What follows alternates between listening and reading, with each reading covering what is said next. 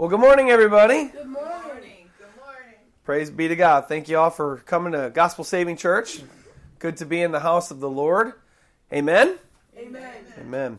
So, uh, anyway, praise be to God. Let's uh, start out with a word of prayer. I want to welcome everybody coming from SoundCloud all over the world and, and in my home for Gospel Saving Church this beautiful October 18th day in 2015. We praise God for another beautiful day that we get to gather together and honor Him and talk about His Word. And I'm, I'm thankful that I get to stand up here and, and talk to you guys more about God's Word and about His uh, salvation and the things of the Bible. So, you guys want to join me in a word of prayer? Let's uh, pray and ask God to bless our hearts and help us to understand what He has to tell us today. Dear Lord, thank you so much, Lord God, for bringing us here. Thank you so much, Lord, for every good and perfect gift, Lord, because we know, God, it comes from you. We know that all good and perfect things come down from the Father, from you, from, from the Father of lights, Lord. We, we praise you and we thank you, Lord. And we know that this day is even a gift from you. So we praise you and we thank you, dear God, for this day. We praise you and thank you, dear God, that we get to gather together here in McKinney, Texas and have church again today, Lord, Gospel Saving Church, Lord. We love you. We praise you, Lord. We ask you to bless our hearts today, Lord. Help us to understand the things that you have to say to us today by your Holy Spirit, Lord. We know, Lord, that you, you only teach us, Lord, by your Spirit, Lord, that there is no wisdom that we have according to the flesh except for man's wisdom, Lord. And we don't want man's wisdom today, Lord. We want your wisdom. So, Lord, help us to understand your wisdom, Lord, by your teacher, by your Holy Spirit, Lord. Enlighten us today. Teach us today. And Lord, I pray if there's any out there, Lord, that are not yours, or they're not walking with you, Lord, or they're not right with you, Lord God, I pray that you would uh, help them. Lord, help them, help them, help them. Please help them to get right with you even today. We love you and we praise you and we thank you, dear God. We ask these things in Jesus' mighty name. Amen. So if you guys want to be turning to 1 Timothy 1 8 through 15, we're going to read it. But first, after my thoughts from last week's message, false teachings and fables had crept in, again, that'd be 1 Timothy 1 8 through 15. Um, first, my thoughts from last week's message. Uh, first off, I have to start with a small correction. You may be saying, well, what kind of correction, Pastor Ed? Well, Someone approached me after last week's service and they said to me, You know, Pastor Ed, you said that everyone is an apostle. And I did. I sure did say that everyone is an apostle. I got thinking about that word apostle and what it translated out to as sent, and I thought, well, you know, and that's I got caught up on that. I was like, that's it. Everyone's apostle. That's right. I, that's right. But he this fellow, this gentleman, pointed out to me the fact that the Bible says that there's only some that are actually apostles. So the fact is this everyone that is saved, okay, everyone that gets saved becomes a type of an apostle, but not an official apostle by office or by gifting of God's Holy Spirit. Remember, Jesus said in Mark 16 15, He said to them, Go into all the world and preach the gospel to every creature. And so, but just because we're sent by God and Christ to go preach the gospel to all does not mean that we have this his specific gifting by his Holy Spirit called an apostle. Paul in Ephesians 4 11 to 12 says this, and he himself, talking about God and Christ, gave some to be apostles, some prophets, some evangelists, and some pastors, and some teachers, for the equipping of the saints, for the work of the ministry, for the edifying of the body of Christ. So, yes, every person that is saved is sent of God to go preach the gospel to the whole world, but every person that's saved does not have the special Holy Spirit gifting of an apostle or of a pastor or of an evangelist or of a prophet. So we had this little discussion, and I realized, wow, I, I did make an error. I got, like I said, I got caught up on that word apostle and sent and so on and so forth. And so I did make an error and I wanted to correct myself, you know, so everybody that's listening doesn't think that everybody's an apostle that's saved. No, everybody that's saved is a saint, the Bible says, but everybody that's saved is not an apostle. But we are told to go to the whole world and preach the gospel. So I apologize. But in actuality, that really ties in well with uh, a really quick point that I wanted to make from last week's message, and that's this how easy is it for false doctrine and fables and such to get into the church? Boy, it is real, real easy. Look at just what happened to me. I missed one detail.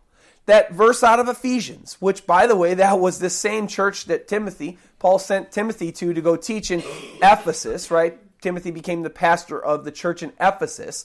The, the letter there to the Ephesians would be to the church in Ephesus. The church in Ephesus, the same thing as the letter. So the epistle written to the Ephesians was the same church that Timothy was pastor over. So I missed the one detail of Scripture forgetting that Paul said that some have this gifting and some have that gifting and some have that gifting. And look at how easy I made that mistake, yet look at how easy it could have been for me to make up a really a whole new doctrine on that, calling every saved person an apostle. Because I could have done that. If I hadn't had someone, if God hadn't been looking out for me, eh, which I know He does, and someone pointed it to my attention and then I realized I was wrong, that that error could have crept into this church really easy. And as easy as that, I could have been teaching false doctrine like so many in our world today. So, main point of last week's message, church, we need to be careful at how quickly we are to speak things about Scripture without looking at the whole counsel of God. And I, the Bible says, the Bible says to me as your teacher, that I really need to be especially careful on how I teach you the Bible because God says in His Word that He holds me more accountable for what, you know, I teach you. I'm not just the one that's learning, I'm the one that's teaching you. I'm the one that's planting seed on your soil. So God says I need to be really careful because He's going to hold me to a higher accountability. So now I say this one last, you know, kind of encouragement for us, one last kind of thrust to us if we really love Christ, I'll say it again. If we really love Christ Jesus, then we want to make sure we don't add to the problems of the false doctrines and the fables that have made their way into the Christian churches in this in this whole world, especially in America. So if we love the Lord, stay away, study your Bibles, study your Bibles daily to learn the truths of God and just don't get caught up and just believe in what I say or when anybody says, go and if you hear something and, and look it up. You know, because I'm just a man too and I still make mistakes and mine was just a mistake and I apologize for that. But false doctrine, that's how it gets in. Whether by mistake or whether by will, people are doing that and, and it's getting in and there's lots of false doctrine and fables in the church. So anyway, that's my thoughts from last week's message. Um, if you guys want to read with me, 1 Timothy uh, 1 8 through 15. We're going to read it real quick. The title of today's message is Who Are You Counting On to Save You? Who are you counting on to save you? 1 Timothy 1 8 through 15. Paul goes on to say, But we know that the law is good if one uses it lawfully. Knowing this, he goes on, that the law is not made for a righteous person, but for the lawless and insubordinate, for the ungodly and for sinners, for the unholy and profane, for murderers of fathers, murderers of mothers, for manslayers for fornicators, for sodomites, for kidnappers, for liars, for perjurers, and if there is any other thing that is contrary to sound doctrine, according to the glorious gospel of the blessed God, which was committed to my trust. What is Timothy saying? What is Paul saying to Timothy here? Well, last week, as I said earlier, we looked at how all the fall, we looked at all the false teachings or some of the main false teachings and false fables that had crept into the early church as well is in that are ones that are infiltrating our church even this day, even today. And I made several points. I made a couple points and I said these points. I said that this week we were going to look at one of the biggest false teachings that there was and still is uh, that someone can find salvation or righteousness through the law of God, but that I told you also that the Bible in Timothy, or the Bible in Paul, said there's no righteousness or salvation found according to the law. I said that one thing. And I also said that Paul was going to address it in this week's message, in this week's sermon, in this week's set of verses. So let's look at our scripture in depth and see what these things that I said, how they come to life. First off, look again real quick and see, just for a quick point, on verse 8, let's see what Paul says to us here about the law. Verse 8 again. He says, But we know that the law is good if one uses it lawfully. So the law used, the law used good is, is only used it's only good if it's used lawfully. Well, the opposite is also true. If the law is only good if used lawfully, then that means that if it's used unlawfully, it can be bad or it can be evil. The law being used unlawfully is bad or can be evil or is evil, I should say. Did you get that? The law being used in a wrong way or unlawfully is bad or evil. Wow. So then, what then does it mean? And here's where we're going to spend the most of our time in our sermon today. What does it mean to use the law unlawfully? To use it in a way against the way which Paul speaks of in verse 9. Look at verse 9. Knowing this, the first part of verse 9, that the law is not made for a righteous person. Did you see that? The law, if used on a righteous person, is unlawful.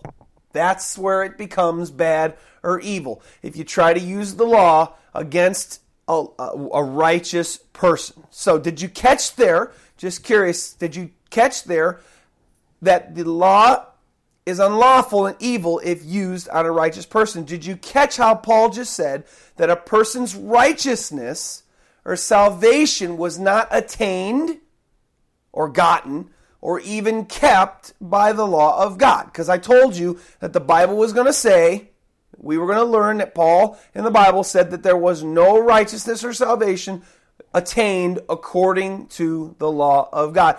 Paul just said it. Did you catch it? If you didn't, I'm going to explain. The, unuse, uh, the unlawful use of the law was to use it on a righteous person, right? That's what Paul just said. Unlawful to use the law against a righteous person. Now, if the law brought righteousness or salvation, or even kept people righteous, then how could a person be righteous apart from the law? Because Paul just did say, the law not made for a righteous person. Notice the person was righteous apart from or not by the law.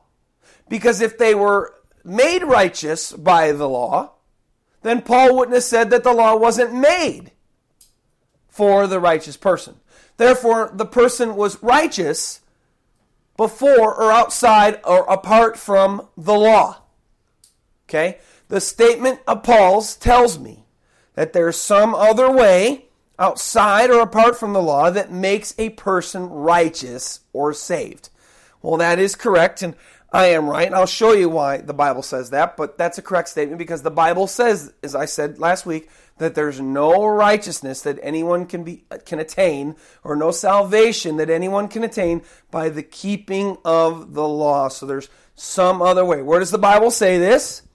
And excuse me, how do the how do people get saved and become righteous before God if not through the law? Well, we'll get to that in some time, but before we do, I need to cover the basics of the law. This is pretty neat. God taught me something this week and it's all new. I've known this before that depending on which rabbinic person that you look at of the past, that they either come up with 613 or 623 laws. That would be including the Ten Commandments. So these the the law of God consisted in the Old Testament of a list of in between anywhere between 613 and 623 total laws that'd be including commandments that God gave through Moses to the children of Israel or the Jews to follow back in the first 5 books of Moses. Genesis, Exodus, Leviticus, Numbers, and Deuteronomy. So there were five books called the law. It's called the Torah, and that was where God gave the law to Moses, you know, to give to the Israelites. To sum up the whole of the law, Like, can we just, you know, all 623, what can we say about the law? What, how can we sum it up?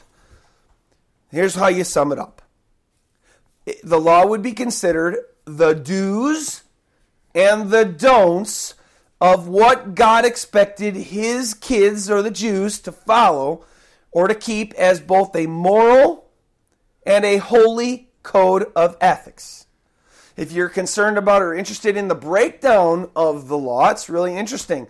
They actually have a breakdown. I found there's lots of websites actually out there. The one that I found is there's a breakdown.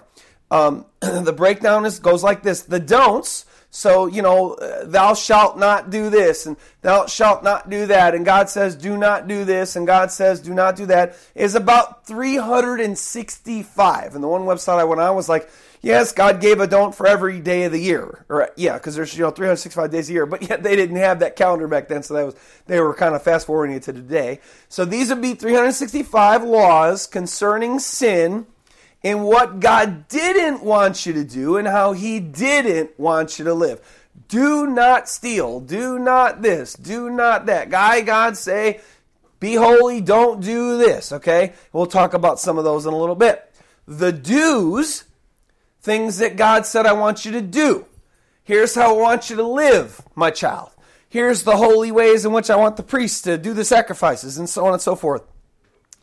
248 laws concerning the do's. So 365 don'ts and 248 do's. So, big footnote here. None of the law that we ever read about you if you go through all the five books of the Old Testament, all the way Genesis, uh, Leviticus, Numbers, Deuteronomy, you you will never find this. God never said, "I give you these laws." You know, I give you these do's and I give you these don'ts so that you would attain or you would get righteous before me by the keeping of these laws. The Bible says that the, the law was really a simple moral code spiritual and physical, to, that God gave for in order for people, His children, to live by.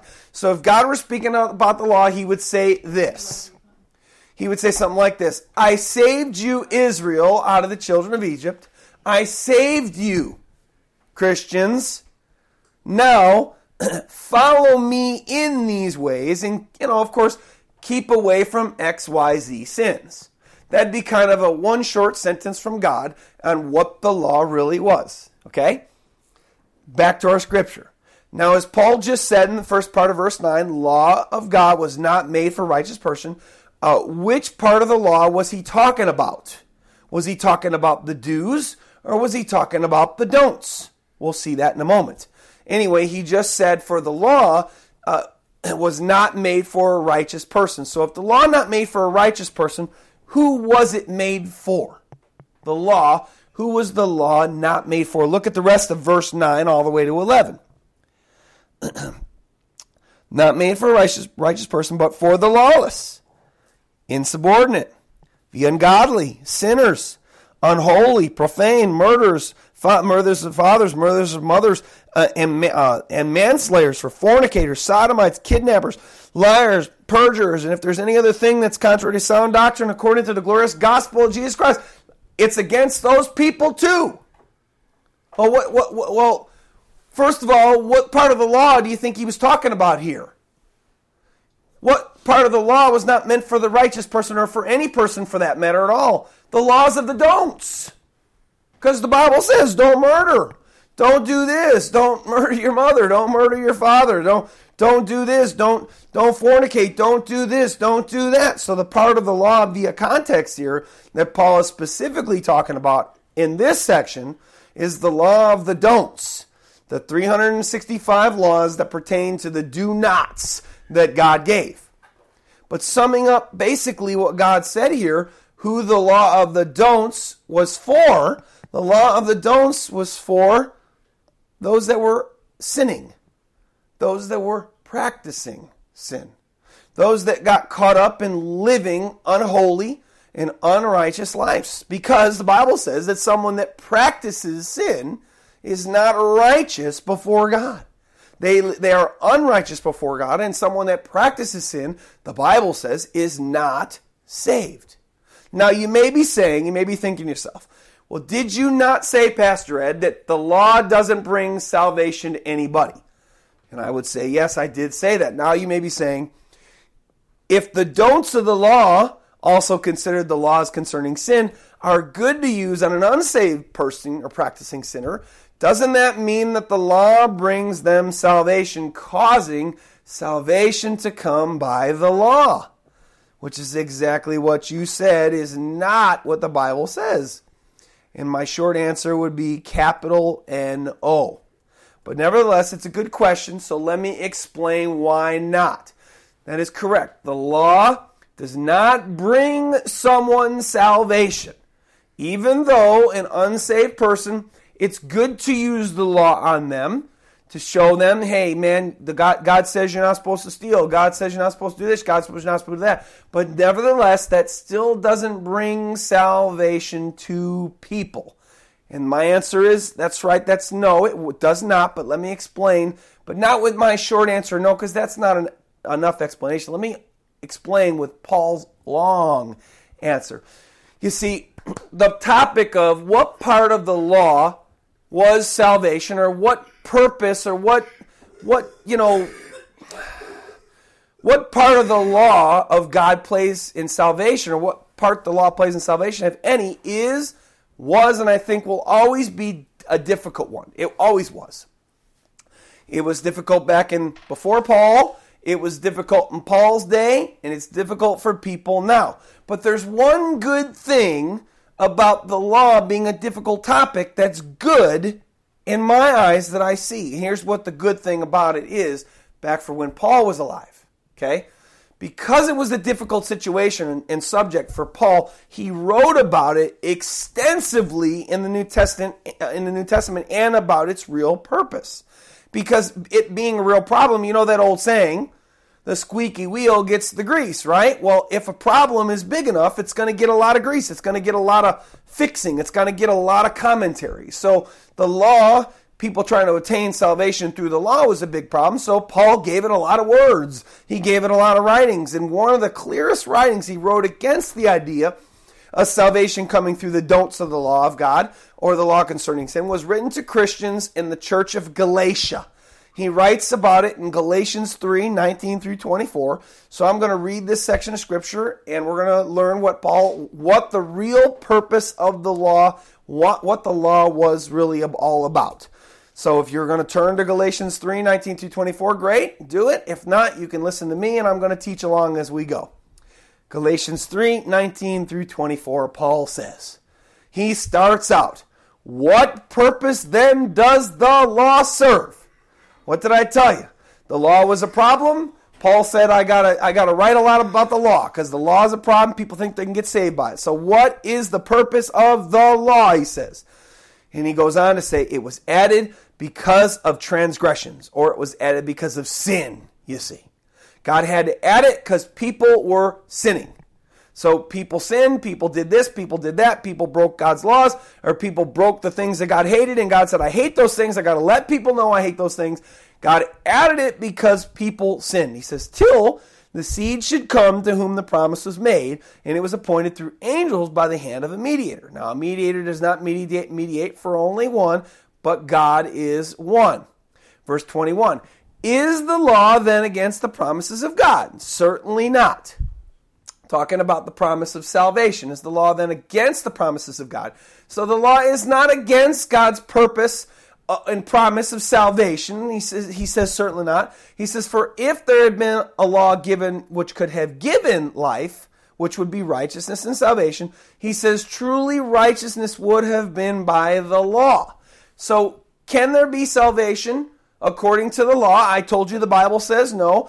Well, look, for if there had been a law given which could have given life, truly righteousness would have been by the law. So, obviously, there's not because he just said that there's not. But he, go, he says this. But the scripture is confirmed all under sin. So we're all sinners. We're all guilty. He goes that the promise of faith in Jesus Christ, but that the promise by faith in Jesus Christ might be given to those who believe. But before faith came, we were kept under guard by the law, kept for the faith which would afterward be revealed. Verse 24. Therefore, The law was our tutor. Here's the real purpose of the law.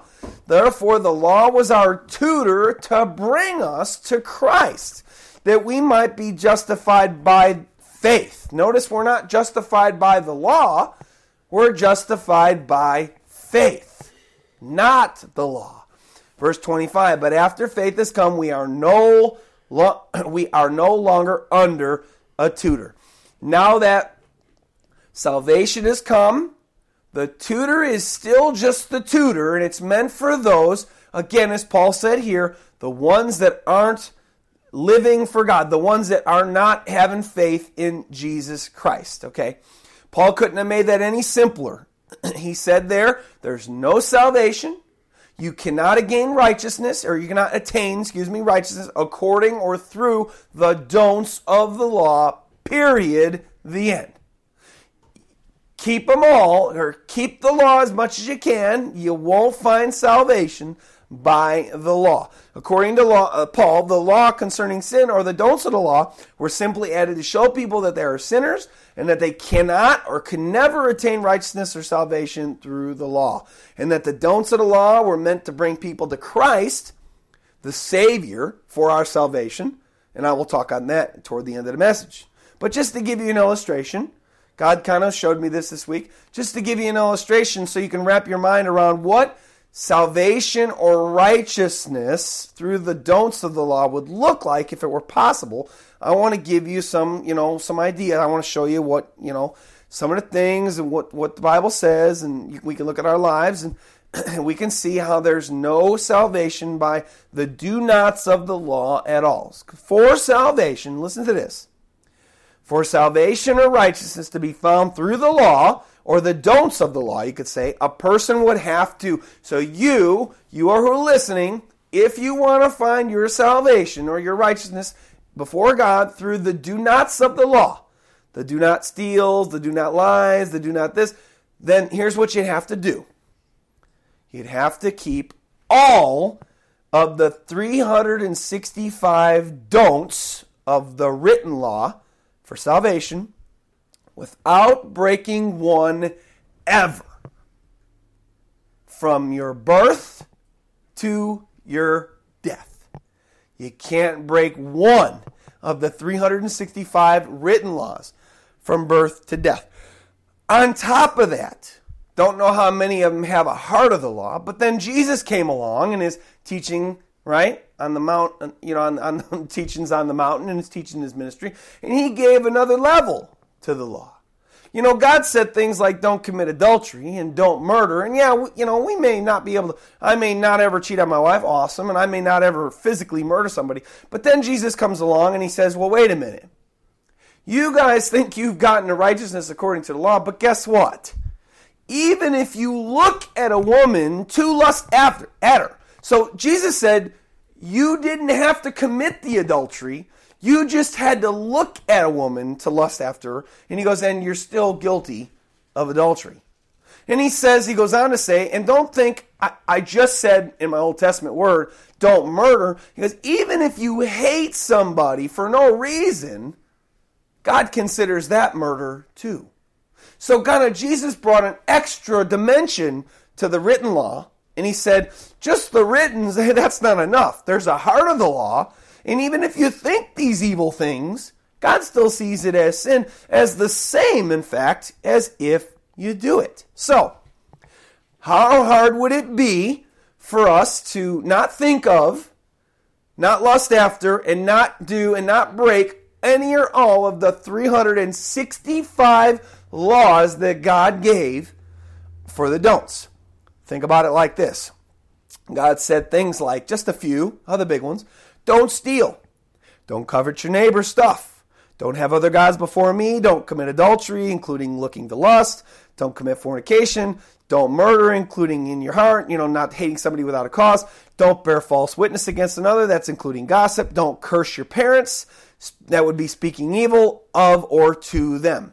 Again, that was just eight out of the you know 365 that you'd still have to keep 357 more in order to be righteous before God and not break one from birth to death. So let's get out our microscopes. I want us all to look through this microscope and I want us to look at what this actually looks at looks like. Like, you know, what they say uh, the old phrase uh, where the rubber meets the road.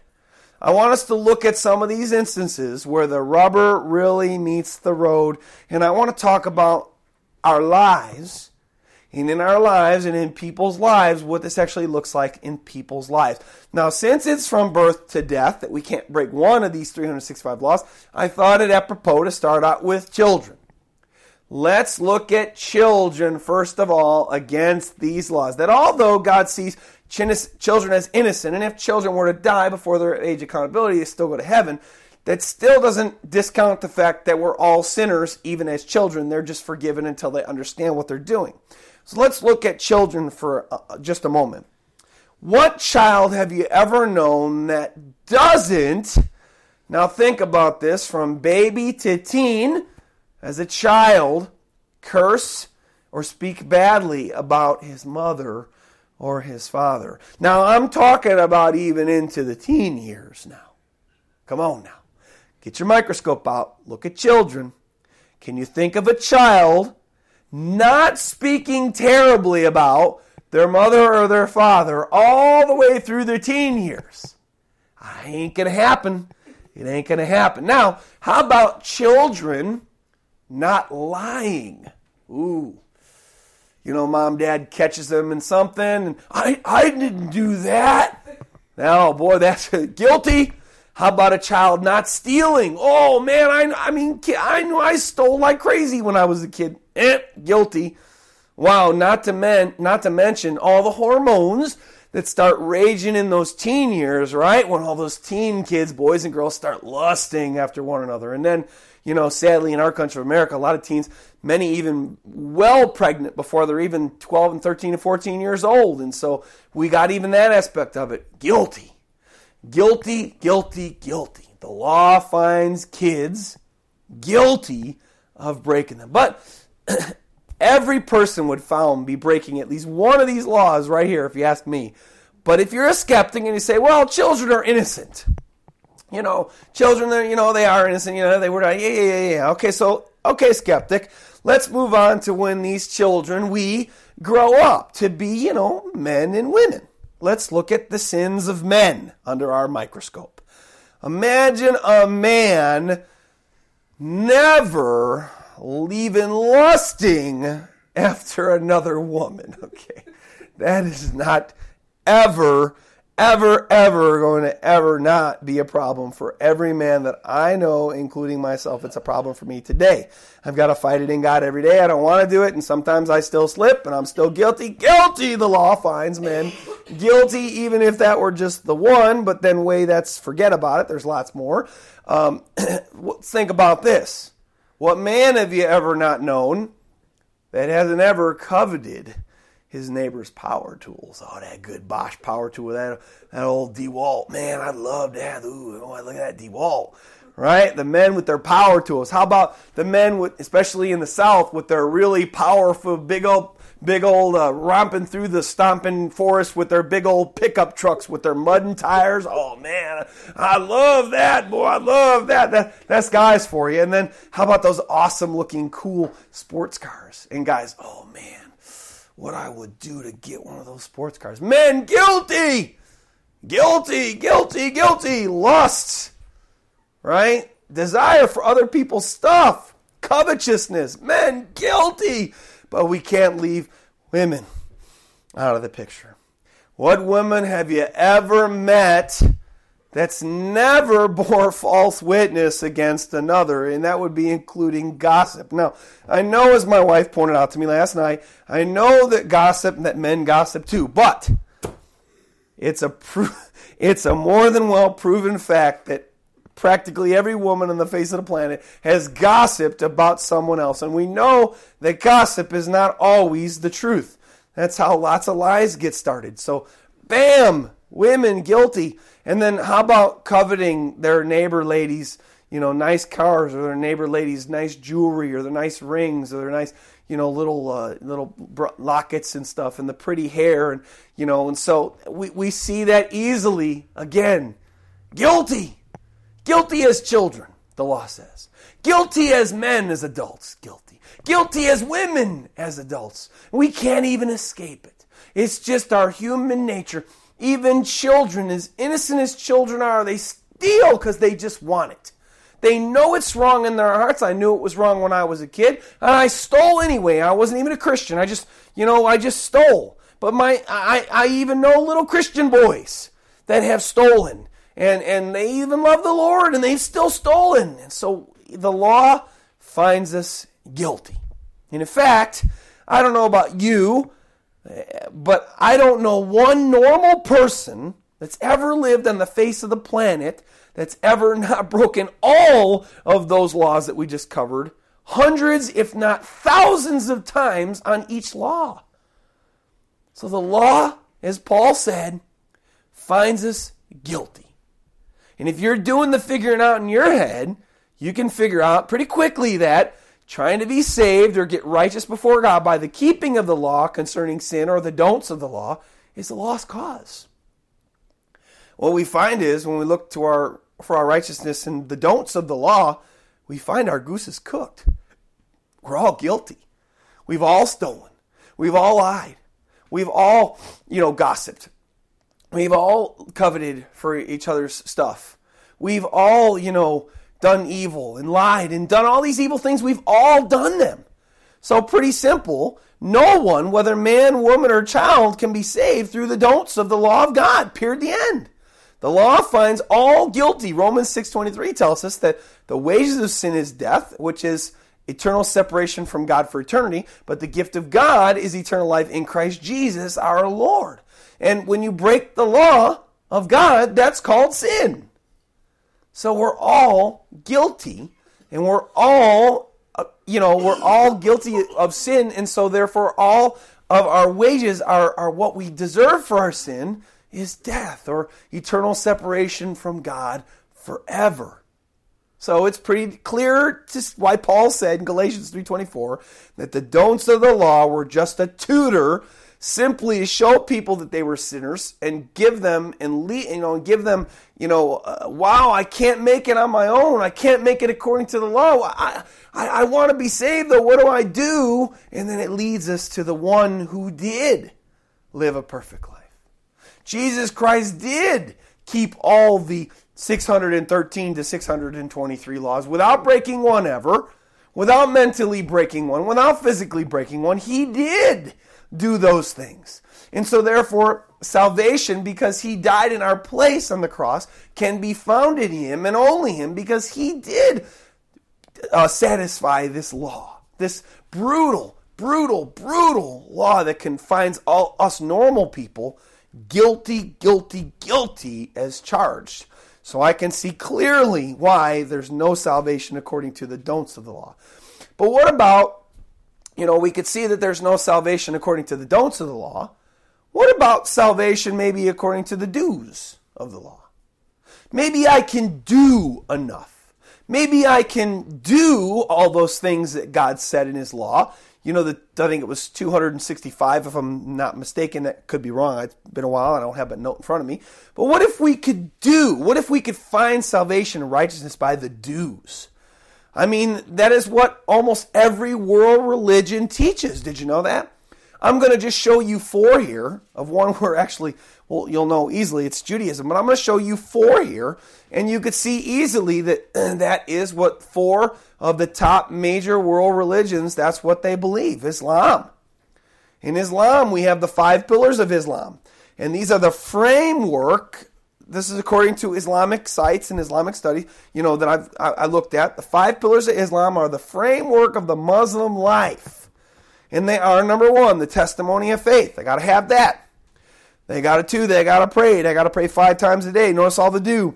Number three, they got to give zakat, or it's support for the needy. That means they got to help people out that are needy.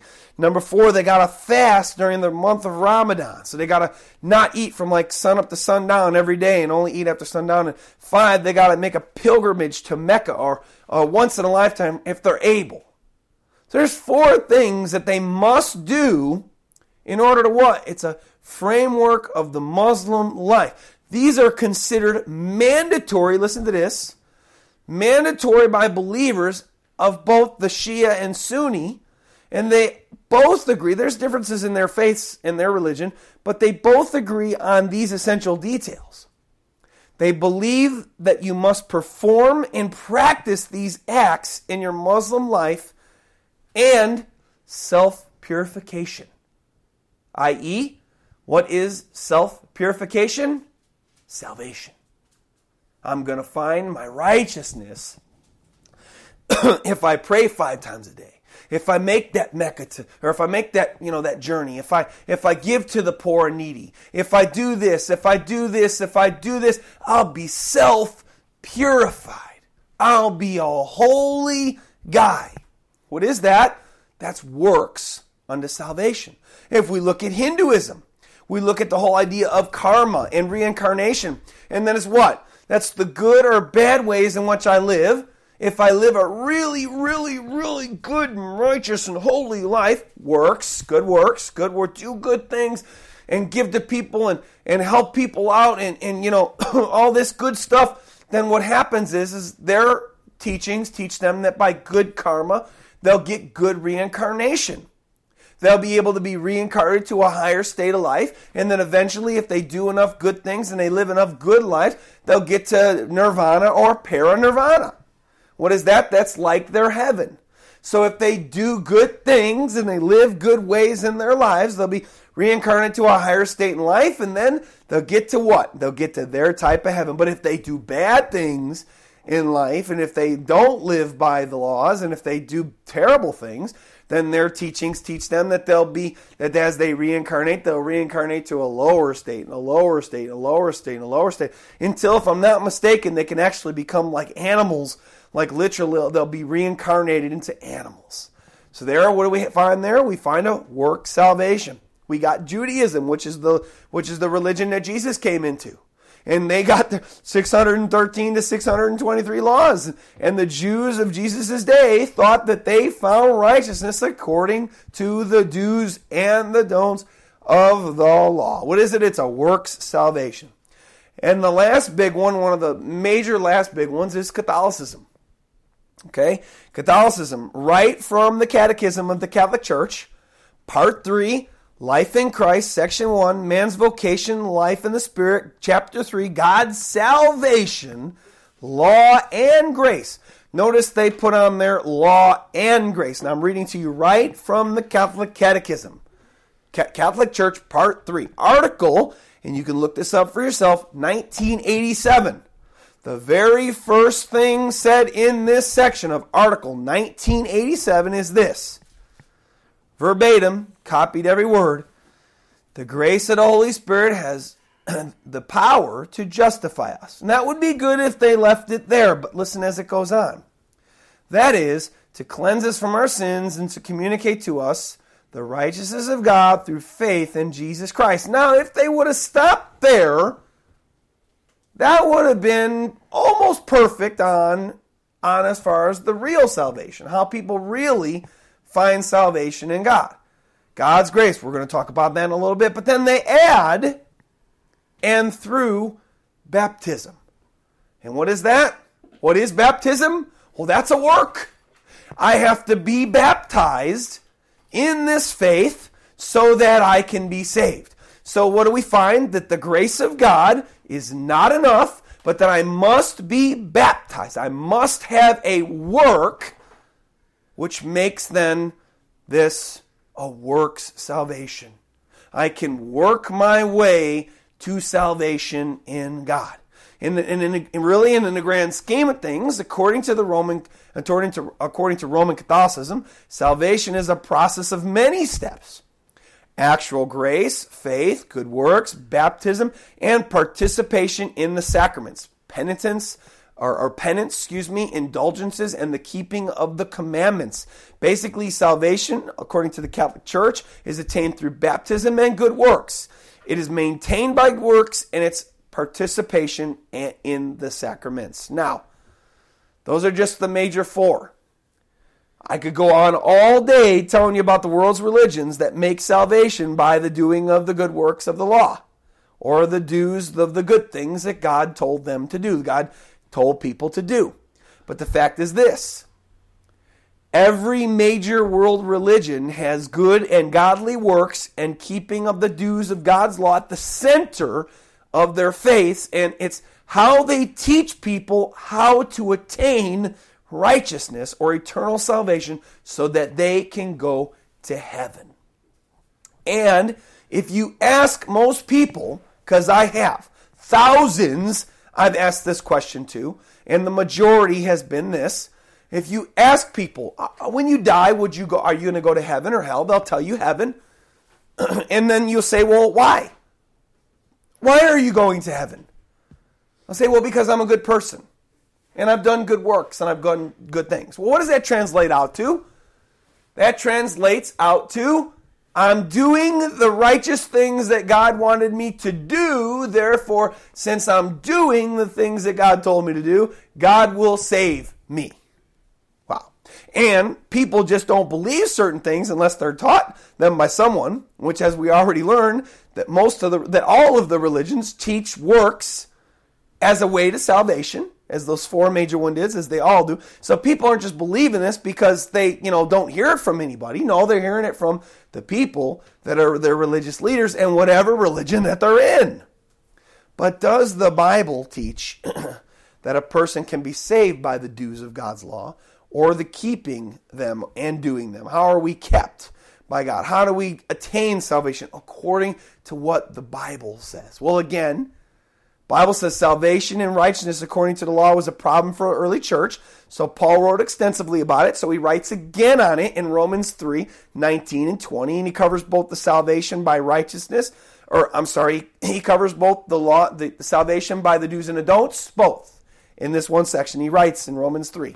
19 and 20. Now we know that whatever the law says, it says to those that are under the law, that every mouth may be stopped and all the world may become guilty before God. It almost kind of sounds like what we just read here. There's no salvation by the law. When you look at the don'ts of the law, you're guilty because that's the don'ts. All the don'ts of the law do not steal, do not commit adultery, do not do this. Boom, you're guilty. You're guilty, you're guilty, you're guilty, and your condemnation is just because you're guilty and you're going to hell. That's what the law says. But he goes on in verse 20, he says, Therefore, by the deeds of the law, talking about the do's of the law. So now I'm doing the things of the law, I'm doing the do's. Therefore, by the deeds of the law, no flesh shall be justified in his sight. For by the law is the knowledge of sin. That's not the only place we go to Ephesians 2 8, where we read, For by grace you have been saved through faith, and that not of yourselves. So far, we haven't heard anything about the law. It is a gift of God. Now, listen, verse 9, not of works, lest anyone should boast. So, salvation is by grace, through faith. He says, not even of you, it's a gift of God and it's not of any righteous works of the law. None. It's not by the don'ts, and it's not by the do's. Salvation is not attained or worked for, period, the end. But that's not all. We even go back to the Gospels. What did Jesus say? Did he say, Come to me, all you who are who are uh, who labor and are heavy laden, uh, and I will give you. Or did he? Excuse me. Did he say, Come to the law? Or come to me through the law? And I will give you rest, I will give you salvation? No. He said, Come to me, all you who labor and are heavy laden, and I will give you rest.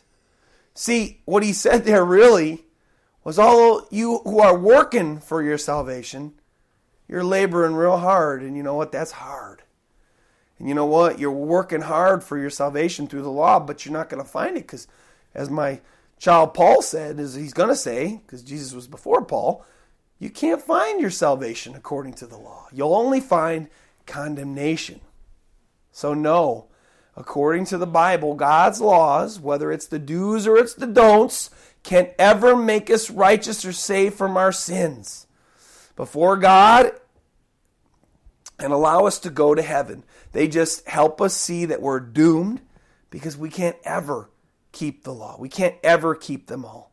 The, they lead us the end, they, they bring us to the end of ourselves. I can try every day to never think a bad thought. I could try all day long never to sin, never to do this, never to do that, and I'm still, once in my life, I'm going to break at least one law. And so the law was just a tutor. Hey, since you can't do that, hey, here's Jesus, though. He did that.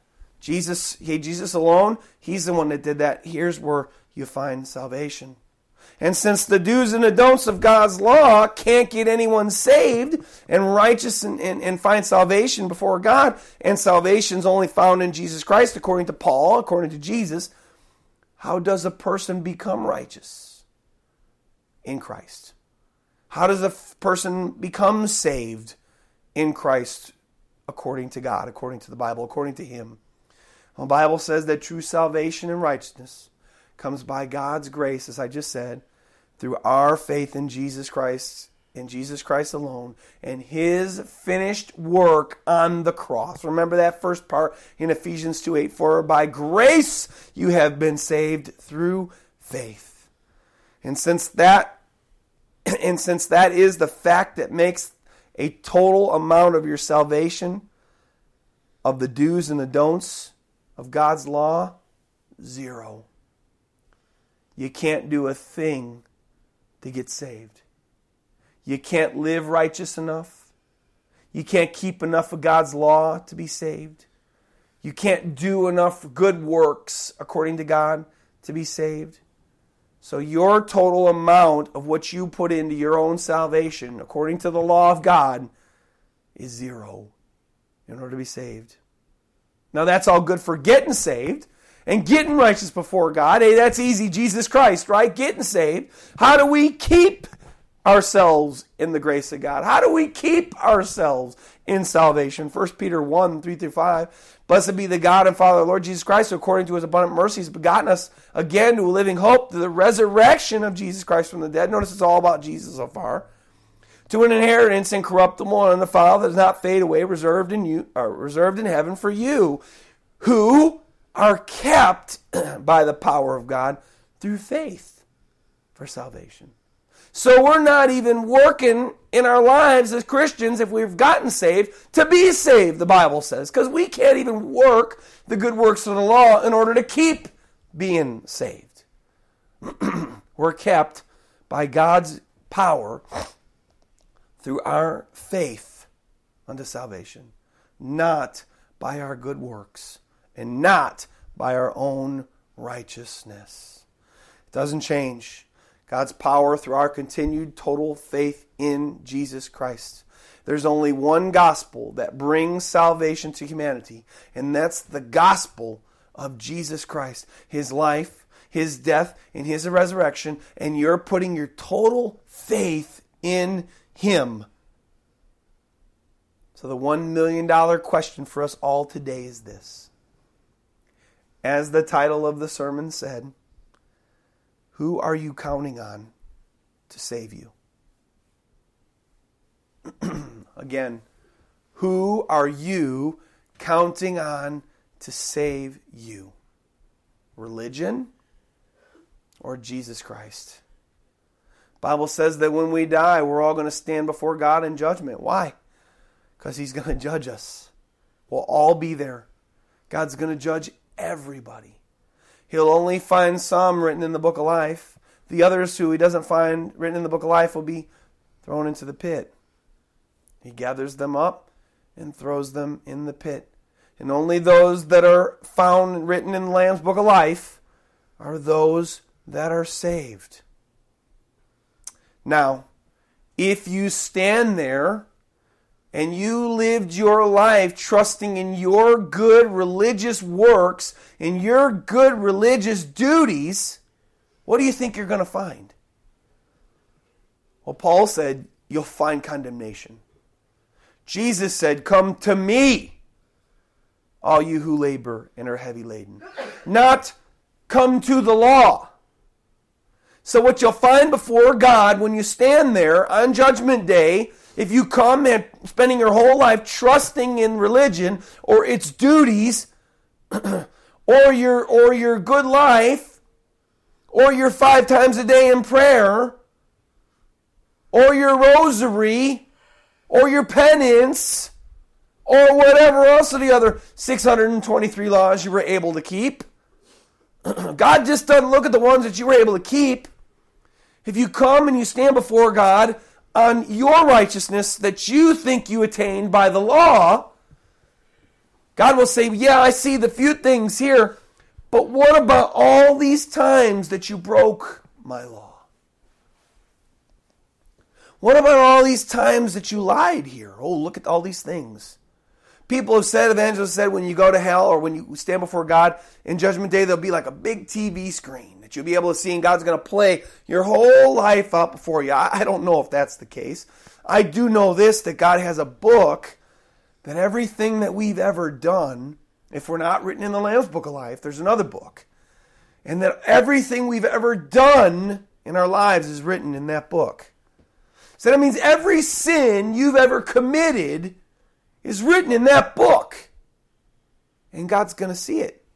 And I don't know if He's going to read it to us or what, but all I know is He'll say this Looks like here you trusted in your religious works. Wow, you did a lot of those. But look here. Look at all these sins. You're not covered because my word says, even if you break one law, the wages for that sin is death. And since you even just broke one, you can't stay here because you're dirty and I'm clean and I'm righteous and I must judge sin. And so then he's going to take you and he's going to throw you in the pit forever because you trusted in religion and religious works and you thought you did enough good and you thought you stayed away from enough bad. I've actually talked to Muslims even who believe that there's a scale. That your good works and your bad works are all put on the scale. And if your good works outweigh your bad works, then God will, Allah, will let you into heaven. Uh, unless he's having a bad day, I've heard from some. But that's not what the Bible says. Bible says even if you sin once,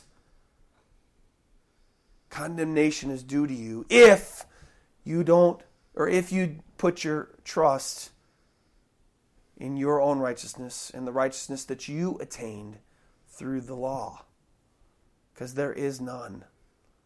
Ladies and gentlemen, we can't.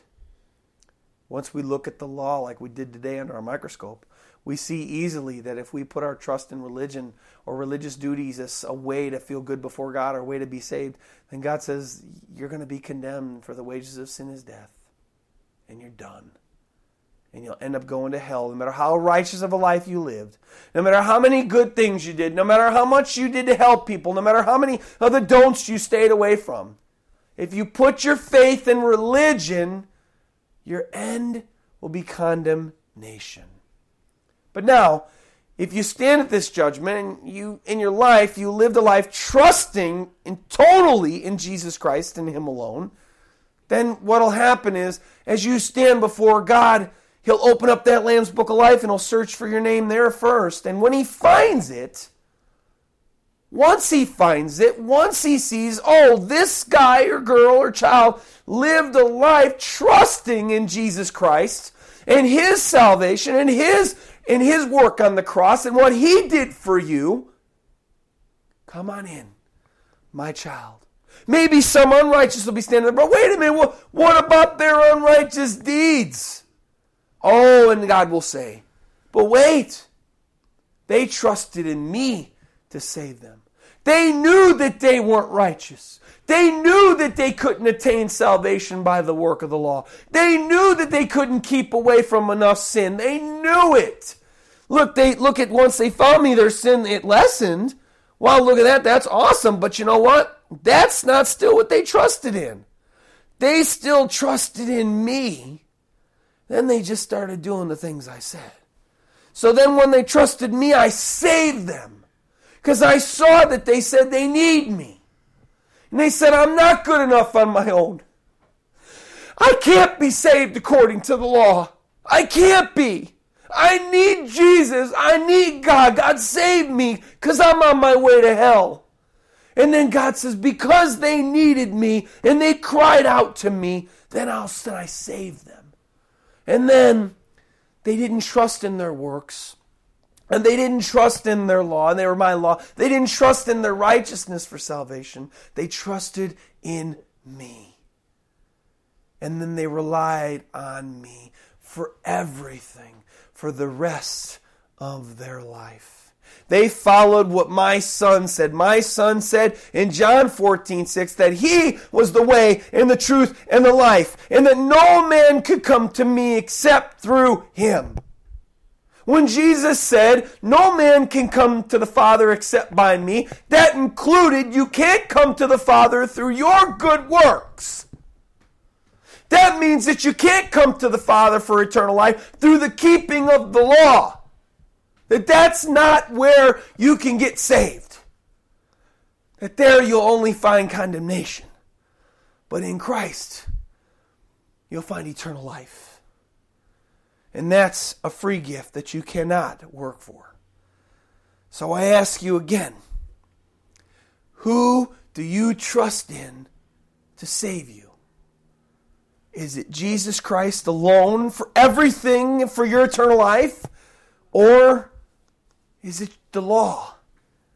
Is it the good works? Is it the keeping of the law? Which is it? As I said earlier, Paul alluded here the fact that there was a way outside, or a, that, that Paul alluded to there was a, a, another way that got us saved, and it wasn't the law. Right here in our own text, 1 Timothy.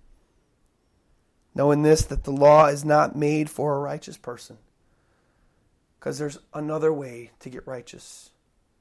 The Bible says that if you're covered by the blood of Christ, because that means you put your trust in Him fully, that God doesn't see you as a sinner anymore or hold you accountable for your sins anymore, that you are forgiven.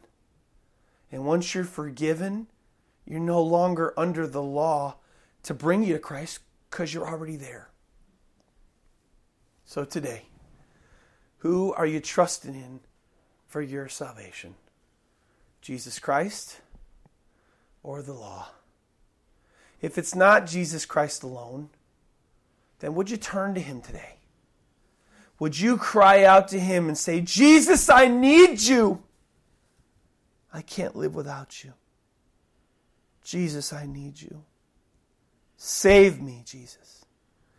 And will you do as He said? Come to me all you who labor and are heavy laden, and I will give you rest.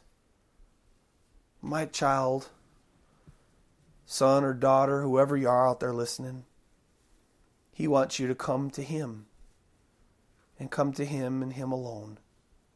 You've been working hard, maybe, for a long time, but he didn't say, Come through the law to come to me. He said, Come to me all you who are working really hard, and I will give you rest. Jesus wants to give you rest today. He wants you to find your righteousness in Him and Him alone, and not through the good works of the law. So God beckons you through me. Please come. Totally cry out to God today and tell Him you're unrighteous. Show Him, tell Him you're a sinner. Ask Him to forgive you, and then surrender your life to Him. And put your trust totally in Him for everything and not upon the law or your righteous deeds. Those will all come, the Bible says. After you're in Christ and He changes you and He saves you, then you have a desire to do the works of the law, but not for your salvation. Just because, wow, well, I love God now and I just, well, what do I do now for you, Lord? But it's never, ever, ever to keep the law to get saved. So please, if you're not there, surrender to Jesus. Seek Jesus. Surrender to Jesus. Fall on your knees and cry out to Him and ask Him to save you. And stop working the law and the righteousness and the do's and the don'ts for your salvation.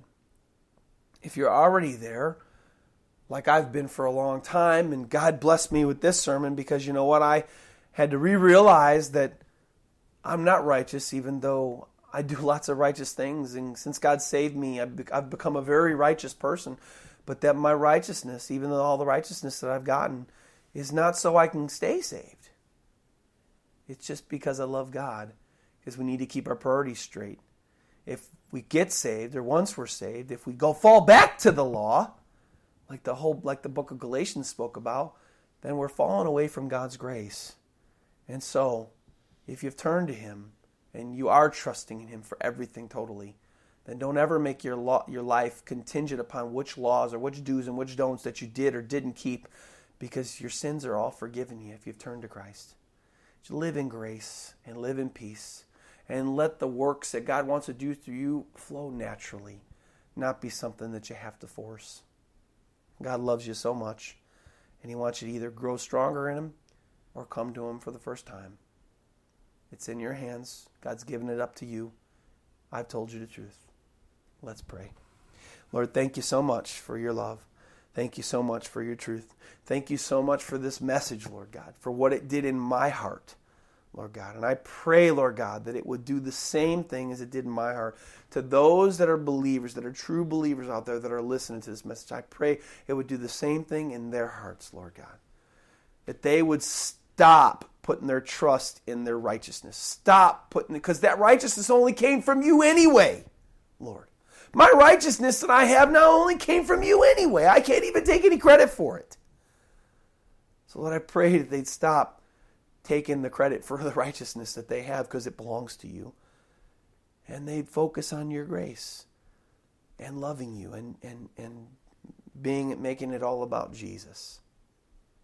And Lord, for those out there that are listening that have never turned to you, Jesus, or that are counting on their religious works, or that they think they're getting to heaven because they're a good person, or because, well, they followed their religion to the T, and, and their religion says this, and they've done it, and then, then after then when I get to heaven, God's going to judge me righteous. No! I pray, Lord God, that you show them they're wrong. That your word says it's only by Christ and salvation in Him and not by their works, not by the law, the do's or the don'ts, whatever amount they keep or didn't keep. It's not about that. Lord, help them to see that you're just plain sinners, just like me, and they need Christ. Help them to surrender to you and give their lives to you right now. I pray all these things, and I ask all these things, dear God, in Jesus' mighty name. Amen.